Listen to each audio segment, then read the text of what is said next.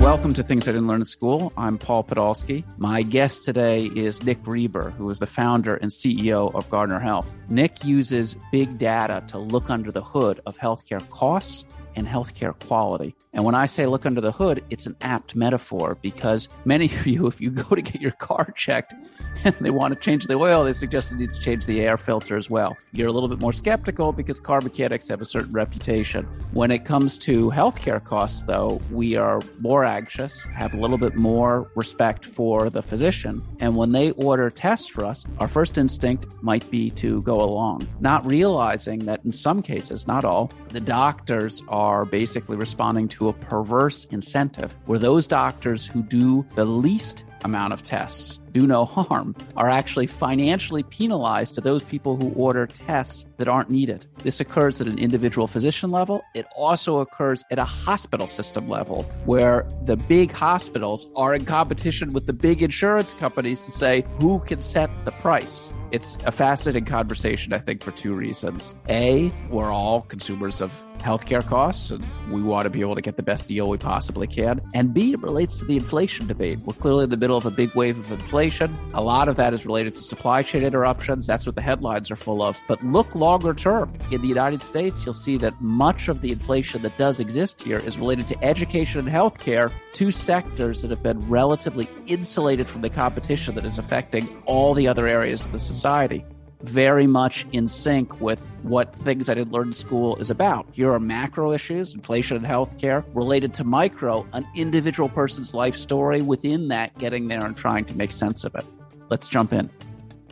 Just describe a little bit who you are, where you came from, how you got into this field. Originally, was basically a math and data person. Uh, started my career at Bridgewater basically as an investment professional. Spent about 10 years there doing a variety of research and analytics things and ultimately sort of straddled between being an investor and also helping sort of manage the company, particularly our research processes. So overseeing projects as well as overseeing the firm's move from sort of small data world and Excel and that sort of thing to a bigger data world and more sophisticated modern data science and all the technology and workflows that go along with it. So, sort of half an investor, half a data person. And then along the way, I personally had some really bad health outcomes. Um, mm. I had back pain that got misdiagnosed from a brand name uh, institution. I had a surgery I didn't need, which led to a complication, which led to revision surgery. And now I'm on number five. Oh, my goodness. And what I, uh, it, what's that? Oh, my goodness. Yeah. So I deal with a lot of pain in my daily life.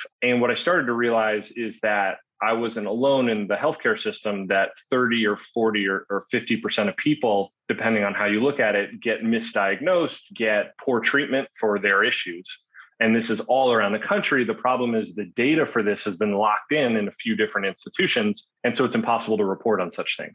And so when I started to look into it, I said, this is crazy and I want to make my career out of it. So that led me to Oscar Health, which is a technology driven health plan started out in New York. Got frustrated with the things you can't do as a health insurance company and the standard relationships between healthcare providers and insurance companies and started Garner Health as a result a few years ago. Garner Health is basically, if I get it, essentially allows employees of plans to use your guys' rigorous statistical techniques to find doctors who have higher odds of helping them. Correct. What we what we learn when we look in the data on healthcare is that that really everything comes down to doctors because 98% of patients just trust their doctor and doctors get paid three times more to misdiagnose you and four times more to have a complication.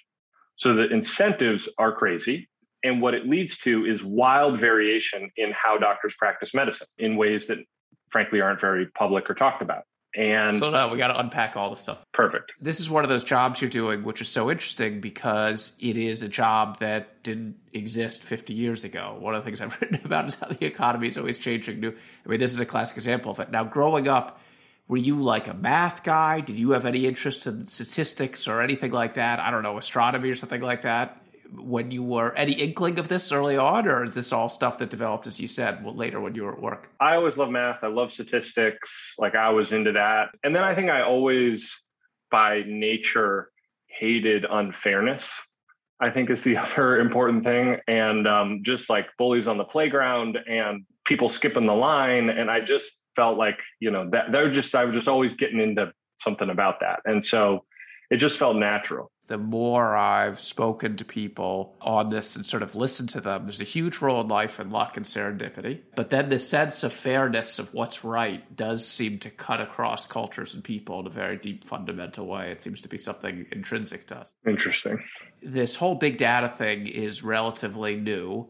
I was, when I was a senior in college, this will date me, but I remember that was the first time that only the computer science majors started sending each other emails and it was like this really interesting and since then obviously that world is wildly antiquated so when did you first start getting interested in big data was it at bridgewater or was it later a bit earlier than that i would say in I had great statistics. I was lucky enough to go to school that had a statistics class. Yep. I had a great statistics teacher. And so I started messing around with early versions of MATLAB and R and these sorts of things. And then it was actually fantasy sports, which my freshman year in college, I didn't go to class really. This was early on. This was, you know, 2002, one, two, I guess two this the dawn of fantasy sports, and I just spent the entire time building MATLAB models to improve my fantasy sports leagues and play them automatically and choose. And I was just so into it that I eventually needed to stop and never play fantasy sports ever again.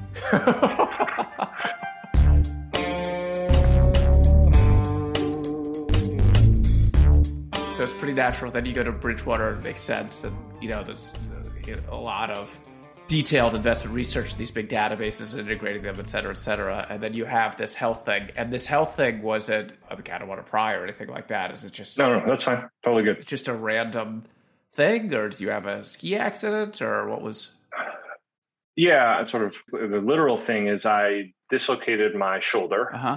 I had to have that sewn up, yep. which is totally a normal thing to do. I had a complication on that. Mm. Um, and so I, that surgery was not done very well and I had to have it redone. However, right around then, I started to develop this pain underneath my shoulder blade, which is pretty bad. I mean, I'd say like I'm in a four or five out of 10 pain in my neck and shoulder mm. all the time. I then had three other surgeries on my shoulder and scapula and all that. And it turns out much more likely what occurred, which we're still like unraveling here, is after having five surgeries, I probably have a neck problem, not which is having referred pain down the side of my shoulder it has nothing really to do with my shoulder other than my sh- one shoulder being a little out of like weaker or whatever, tighter is putting a little bit of pressure on my neck. And so it's a tough part of the body to diagnose. But I went to a bunch of people who are like, I am a shoulder surgeon. And what I do is I give you shoulder surgery. So if you have pain, I do the shoulder surgery. Right. And you then listen to these people. If the hand, if you got a hammer, everything looks like a nail, right. and it ends up with five surgeries. Oh my god! And so that's where I am, and each one made it worse, not better.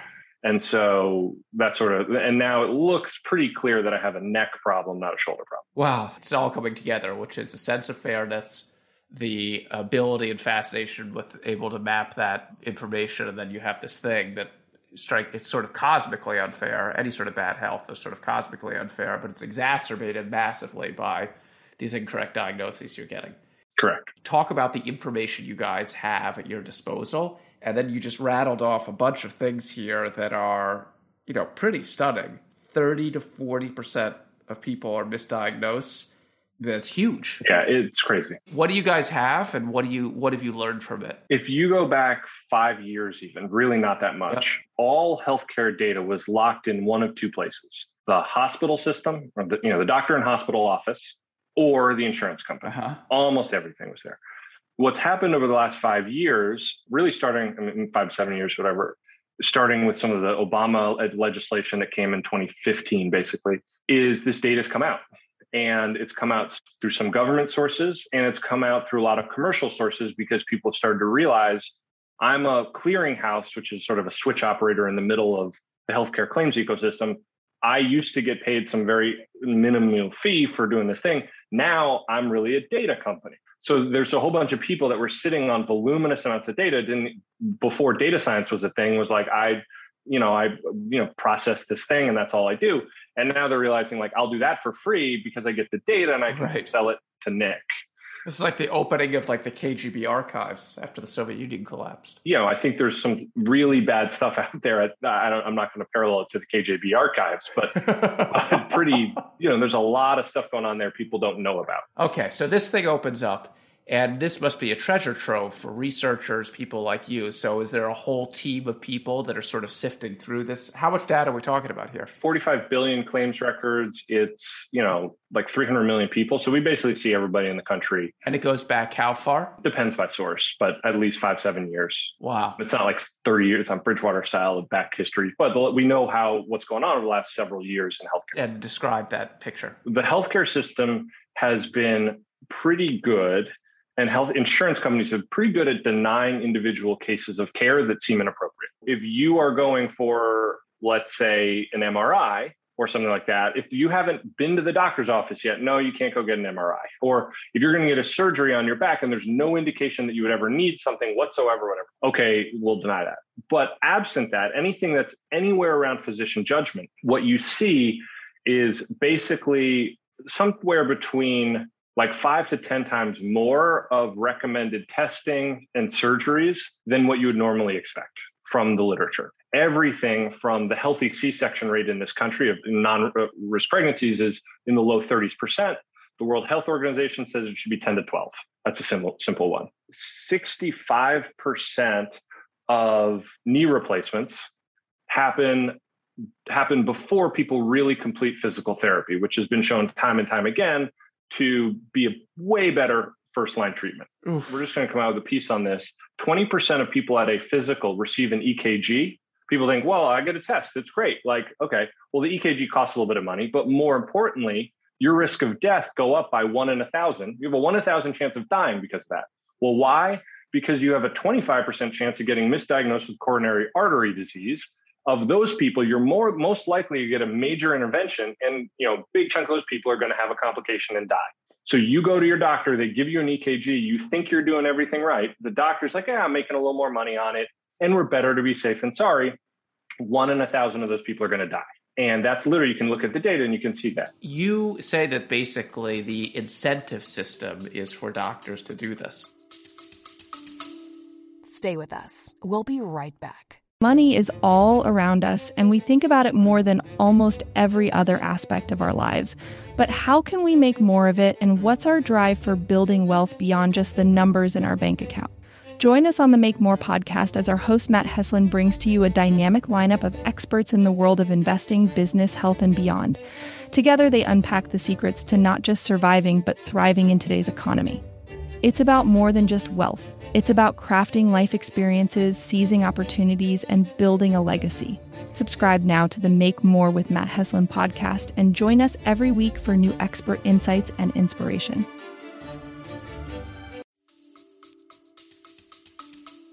Yeah, I mean it's and that's unfortunately clear and I think incontrovertible. Um, the vast majority of doctors, however they work, not at all, but 95% draw almost all their revenue from doing procedures. So I'm a doctor, I have a quota how many surgeries I got to do, or if I, you know, that's just where the revenue comes in. People pay you every surgery you do.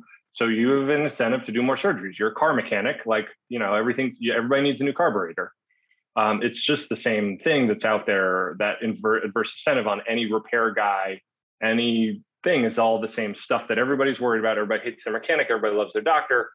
Um, but the incentive is exactly the same and the behavior is exactly the same. And is this a is this a US thing or is this a global thing? It's only it's pretty much only the US. The US, if you look at it, spends almost three times more dollars than any other country, developed country in the world with worse health outcomes.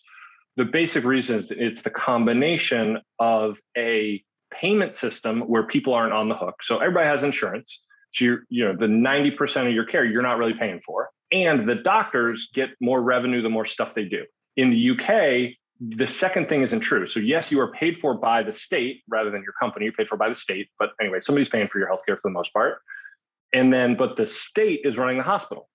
And the state, if you're an administrator, there's all the bureaucracy running a hospital. And so it's slow to get appointments and all that. But you can't give everybody every drug and every surgery and whatever because you'll go out of because you're you don't have the money, you don't have the budget. So, how do you run your doctors? You tell them, hey, be efficient, give the care to the people who really need it. And it turns out that aligns much more, both from a cost side and a quality side, with patient outcomes. And that's why the UK, uh, Canada, Australia are in a way better spot than the US. So, what do you think would have happened if you had gone with your shoulder thing to a shoulder person in Canada or Australia? So, I think I would have gotten the first surgery because I think that's a reasonable one to do. Yeah. But I think after that, I would, there's no chance I would have had four or five surgeries. There's like zero chance you couldn't even get in the doctor would say no this isn't like this is not an approved standard protocol like you don't we don't do surgeries in this sort of weird speculative way on your shoulder and they probably would have referred me to a non-surgical specialist a pain management doctor for my for that area which would have who would have quickly diagnosed that the issues with the spine and not with the shoulder. That's my suspicion and one, certainly my hope. Two questions. First of all, when you share this data with doctors, how do they respond? And then, second of all, in a previous conversation, you had said to me that there's sort of a distribution of doctors, and that's something that your your company points out that not all doctors are like this. It's a certain percentage of them, and and and how that how that works. Yeah, both really important questions. I'm not going to say every doctor loves it. It's been better than I would have thought.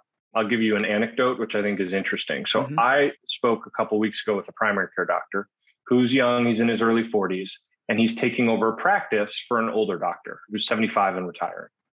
Um, it turns out there's a loophole in the Medicare system of how you get payment, and which also in the commercial system, the employer system, that there's different amounts you get paid for a visit with a patient. And if you spend like an hour with somebody, you get paid more than if you spend two minutes with somebody. Makes sense. Yep. There's a loophole in it which says if you give somebody a test, then you get paid pretty darn high. You get the second highest reimbursement. The only thing you can do is spend an hour with the person to get more.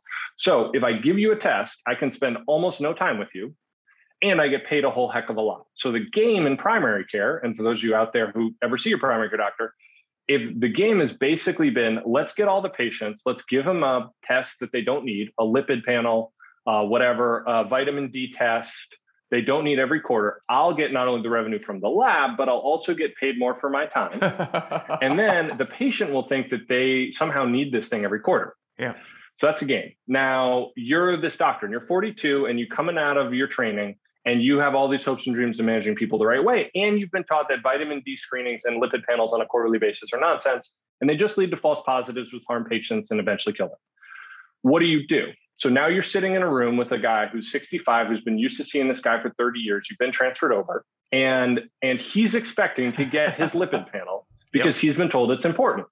And you have one of two options. You can either I've gotten a lot of lipid panels, by the way. There you go. So you can either for sit down for 20 minutes and explain to this person that what all of this data and logic and all that, and probably still have them a little frustrated and maybe leave you, or you can take two minutes out of your day and give them the stinking lipid panel and move on. Yep. So that's a pretty frustrating world to live in if you're a physician. And so people who are out there trying to get the doctors who do it the right way paid more, paid faster, and with more patients, I think there's a tremendous sense of relief.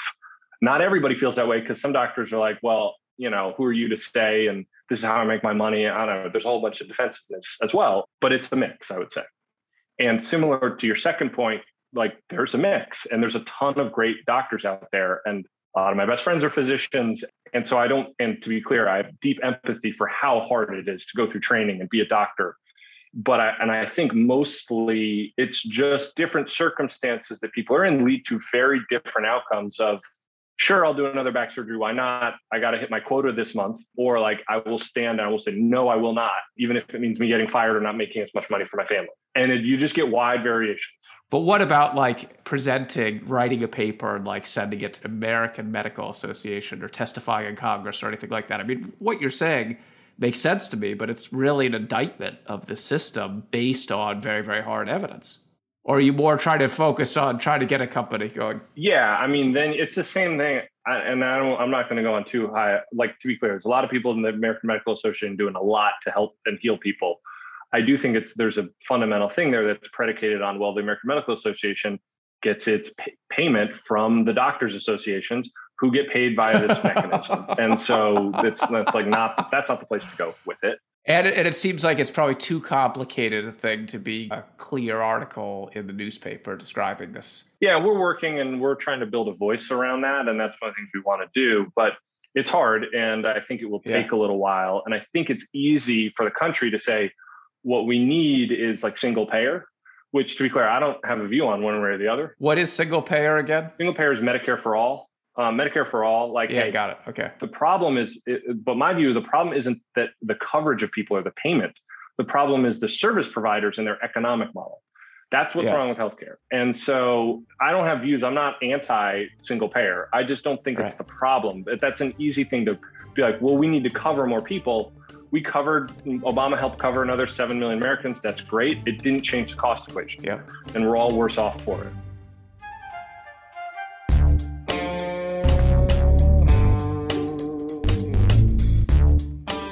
What would change the cost equation? One thing it would seem like would be like education, right? Like if I knew that there was such a doc, if I could look at a screening thing and say, okay, I need a primary care physician. Here's a primary care physician that statistically has much better odds of yeah. picking things out. I would clearly choose that person. I think there's two things mm, basically that need, would need to happen. The tie between, for ways that are subtle and challenging to understand, but really important. Employer based healthcare really is bad for cost. It's really inefficient. And there's a giant tax loophole, we, which we backed into for no reason out of World War II price wage freezes. We backed into having employer sponsored healthcare in a way that really hurts us today. And I could talk about that and how we unwind that. But that's really bad because it means we negotiate healthcare as a block which is really inefficient. Like think about the amount of waste on expense accounts, right, like right. versus what people actually book for their own hotels. It's just a dumb way. And I could, there's a bunch of things that are, I think, really bad about that. Worse in healthcare than expensive booking. That's really important. The other thing is we've created a bunch of rules where healthcare is really not transparent. And I think we're hopefully changing some of that, but the early transparency rules haven't had a lot of teeth. Hopefully the new ones that are coming out will, but that's a TBD but that will enable more and more companies like ours to get this information in the hands of people. Mm-hmm. And the more you can do that, plus having the individuals make their healthcare decisions in an informed, thoughtful way, that's the key to everything. Let's talk about that. So, I'm a recent entrepreneur and I need to pick a healthcare plan now for my wife and I. What's your advice for individuals who are navigating this world? Well, the vast majority of people get their healthcare from their employer yep. or from the government. Yep. Those are basically, and it's basically like 45%, 45%, and then 10% are in the cracks on individuals and whatever. So mm-hmm. um, the vast majority of people, let's say that are of working age, get it from the their their company, and then they basically have one, two, three, four plan options that their employer is choosing yep. um, for them. So I have a ton of advice about how employers structure their plan. The unfortunate thing is a lot of people basically get okay. To what do I do?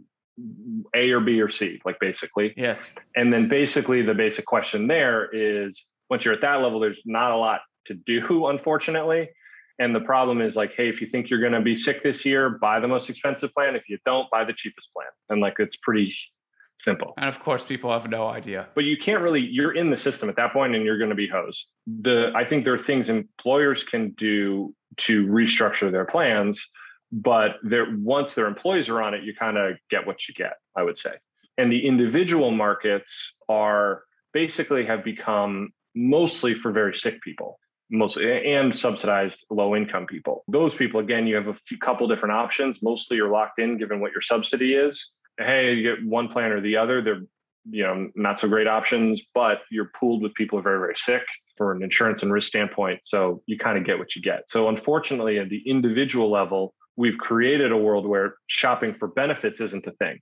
The one thing i will say is shopping for doctors you can still do and that's a way more important decision for people than which plan they're on. Okay, so how do they do that? Well, today I think you're kind of hosed. We're trying to build something new on that, but I can give some practical uh, a you know get your employer to sign up for Garner and, and we can actually share the data with you on who's actually going to take care of you. So if you care about data and you care about outcomes, anyway, that's what we're trying to give people is an option where if you go get the right care, everybody saves money, you get lower costs and better health. But if you don't have us, at the very least, there are probably um, probably a couple common sense questions you can ask, like push hard on. So if you need a surgery, ask how many cases the doctor has done within the last six months of people that look just like you. Most people don't ask that. Why is that such an important question? Well, because if you one of the data links is between volume and quality. That's been shown time and time again in the literature. And the problem is that most doctors, like th- that doesn't, there's only very few places in the country where doctors really super subspecialize. So I'll give you an example. We had uh, an executive of one of our clients uh, here in New York look for tonsillectomy, and he was about to go see the chairman of the ENT department of a big, big la di da um, brand name company. And we looked at the data and we said, this is one of the worst people you can go see for your tonsillectomy. Oh my goodness. One of the worst. And the reason why is because two reasons. One, the biggest one is that he does like that chairman of the department was just going to do it on a favor. He does three tonsillectomies like a year and doesn't know how they do them. And there's another woman who does a thousand a year, literally like 1200 a year and has incredibly microscopic complication rates because she's a machine and she crushes it. But go to that person. Yeah. The other thing is how do you get to be the chairman of the department? You bring in a lot of revenue. How do you why do you bring in a lot of revenue? Well, you tend to huck people into surgeries they may or may not need. So that's a looser link. Not everybody's chairman of department did that and whatever, but there is by and large some correlation there. So anyway, so for an individual, they would clearly want access to this database, but you guys have it and whatever, their employer would have to be connected to you to be able to run filters for those doctors. But it sounds like that's something that could be rolled out more broadly at some point. Yeah, we will we'll probably do that. We've got we've sort of um you know have duties to our clients to make sure we're doing an amazing job for them and we've sort of focused yes. on that and then we're pretty mission driven though as you may be able to tell so we'll be opening it we just have to figure out the right time and when we can come up for air to do that there's a little bit of a paradox here it seems to me which is that people want they want choice but choice is also a massive expander of cost yep so how do you find that balance? And I think a lot of people have had that. I've certainly had it in my family with different issues where you know, you see a doctor, misdiagnosis, misdiagnosis, misdiagnosis, and lo and behold, one person is able to pluck a needle out of a haystack and averts like a potential disaster. Disaster. You know, this happened with a aneurysm that my uh, unexploded aneurysm that my wife had. Stuff that can kill you, type of thing. And so, how do you deal with that balance? So I totally agree. In the world of second and third opinions, I mean, nobody personally, I just you need it and it's just a good part of how the world works. There is diminishing opinion, uh, um, results to that. Like nobody needs a tenth opinion. Very few people need a tenth opinion, and because then you just get noise. Right. We do these um, maps, heat maps across the country of where there's healthcare waste. Yes. And different communities one of the big you know the one of the biggest determinants of which counties are good and bad is the supply of doctors per capita. So you put more doctors in a community you get more stuff done. Of course. Um, and, and that's not just us others have seen that. Turns out most communities are massively oversupplied with doctors particularly with any sort of reasonable drive time. Really? With reasonable drive time. Oversupplied. Yeah yeah uh, with a little bit of the exception of primary care because the economic model in primary care has been so bad that there's fewer primary care doctors because everybody's left, but everybody went into specialists where you can make all the money. It means that we are actually in uh, like relative to any basic standards, massively oversupplied on specialist care, probably a little undersupplied on primary care. So what we just help you do is like, listen, you don't need to go to the grocery store aisle and look at the like 10,000 brands of cereal or whatever. Like if you're in any sort of reasonable, even mid-sized city, or if you're willing to drive an hour, if you're in a rural location, you're going to have so many options let's get you the three or four that are actually really awesome. And if you want a second opinion, great. Like, so I think there's a totally reasonable path there. To be clear, our product and others, like, it doesn't like you don't lose access to doctors with our products. And I think a lot of people. And if you want to go to who your neighbor said was awesome, that's great too. I think my view of the right product for consumers is here's a great first option, second option, third option, even four or five. You choose. And if you want to go to the random person your neighbor said who we don't think is doing very well, you can go too. You should just bring your credit card. You'll pay a little more. And I think that's a, that's a, the right product for consumers to have in the future, where people can pay to see whoever they want to see, but it should basically be free as long as you go to a great doctor.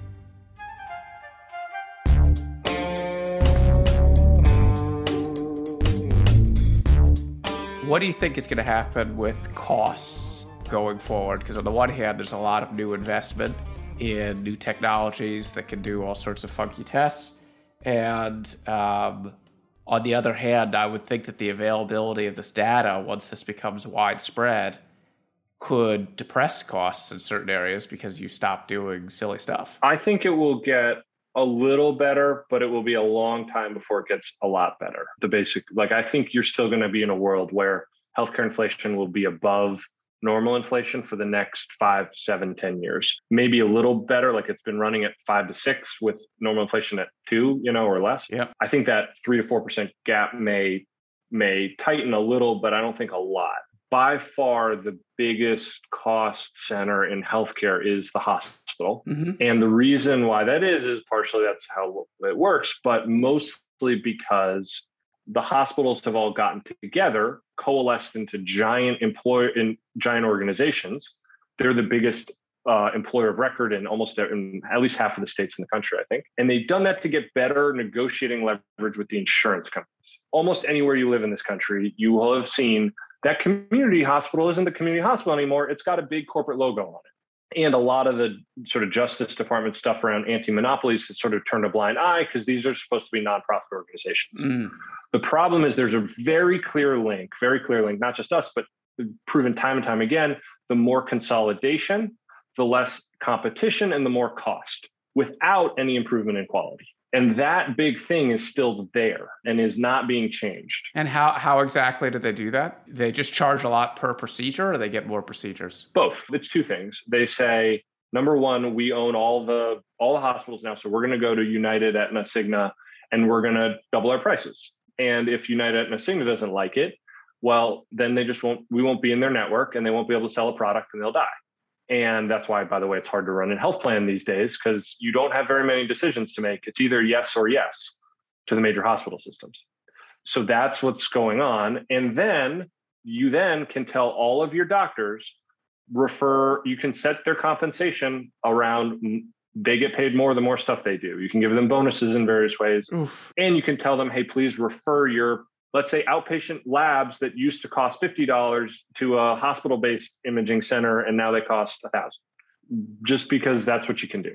And so this sort of um, monopolistic behavior is i think getting out there more and more. I mean that sounds evil. I think like i think if you talk to the people listen they will say we're nonprofit organizations. Our goal is to help people. In order to do that we need integrated care. So we need all the hospitals and doctors to be together so i can integrate the care and that's really important. And and also listen we're a nonprofit organization it's not like we're making a bazillion dollars. The reality is a lot of those executives make 10 or 20 million dollars a year to run them. How could a nonprofit have an executive earning 20 million bucks a year? I, it's public record. I mean there's there's multiple at least in new york anyway as a you know, no i'm not doubting that it exists but it just sounds totally it just sounds totally. Yeah certainly five, 10 or 12 awful. Um, but that's what it is. So this is making this is just making me think like I can't trust much in my healthcare chain of events because the whole series of things that I would run into at a major hospital system. At a major hospital. I don't know. To be clear, there's still like I do want to hit the point. There is wild variation, and not every hospital system is bad, and not every hospital system is great. You know,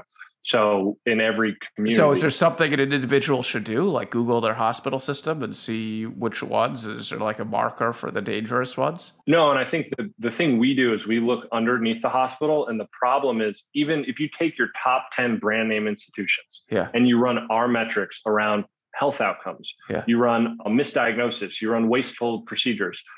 There's way more variation within the top hospital system than between the top hospital system and the average hospital system. So it's basically certain doctors who are doing it. Correct. And that's the problem with the system. And if you don't know, then you wouldn't know.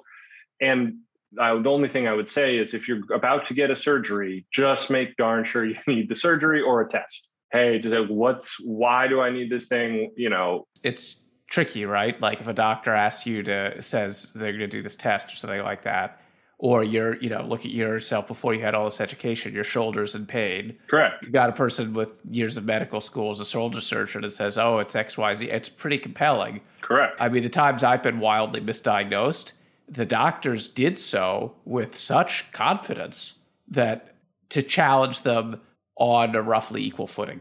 I couldn't agree more. I mean, like I'm, you know, I thought I was well educated and whatever, and it's literally just it's only via spending thousands of hours leading, reading medical literature personally and being supported by a whole team of people who do this full time for years. You can do that. That I have a basic idea of what's going on for my own health. And it's the same thing when you try to disaggregate what, you know, God forbid you have to go to the emergency room or something like that, and you try to understand each one of those procedures and things like that. It has these crazy codes and de- and unpacking the bill is like almost impossible. Correct. It's nuts. It's nuts. I mean, it's the same thing as trying to get people to like pick individual stocks or something like that. It just like will make people head explode if you wanted to really tell them in a way that you know is better than the market on is Google or Apple better? Like I don't. Whoa, it's a lot. It's a hard question.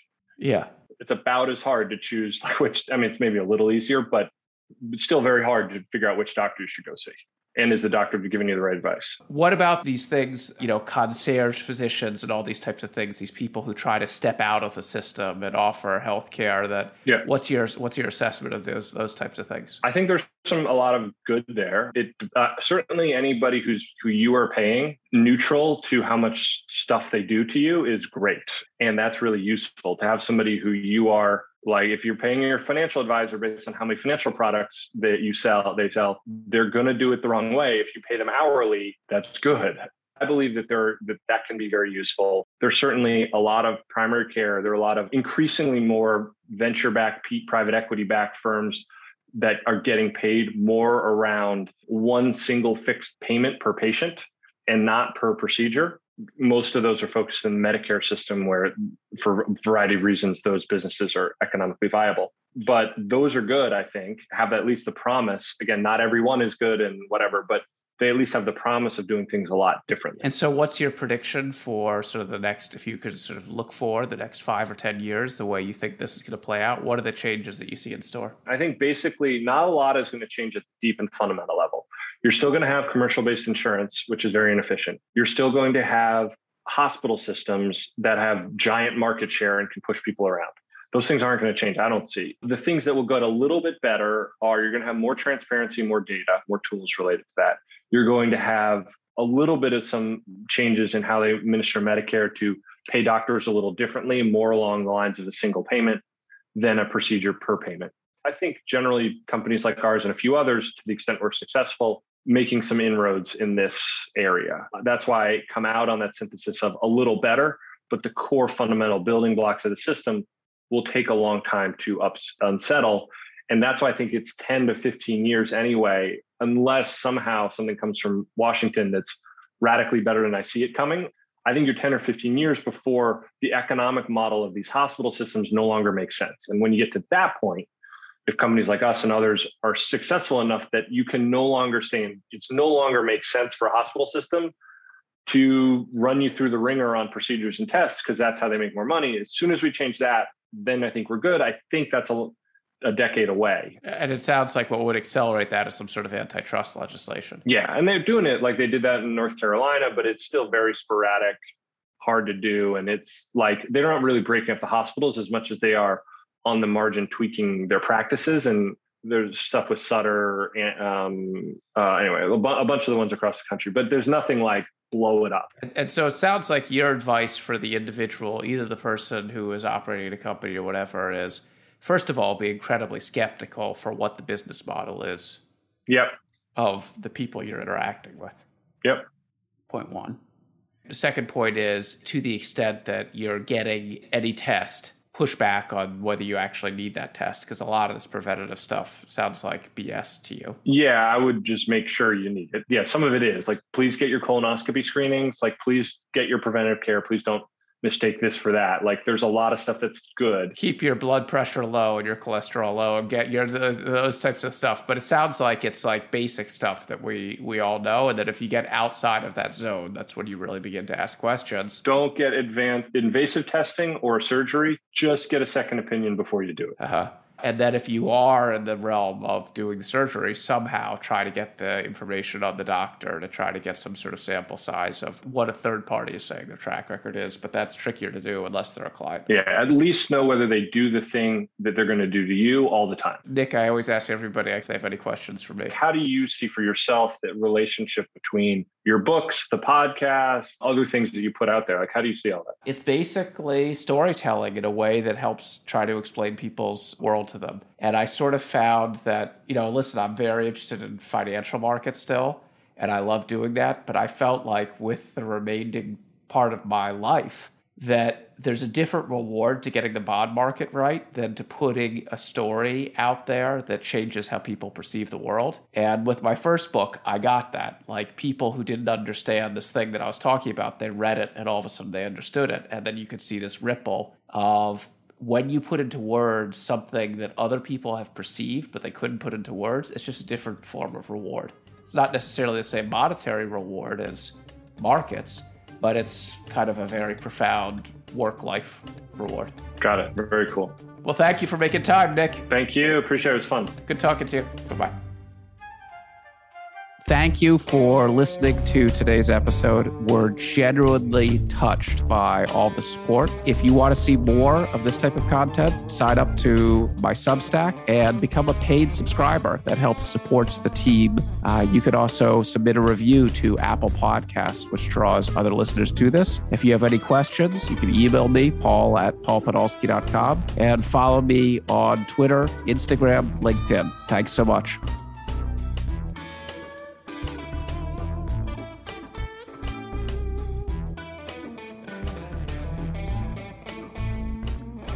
Today's podcast was produced and edited by Dave Manahan.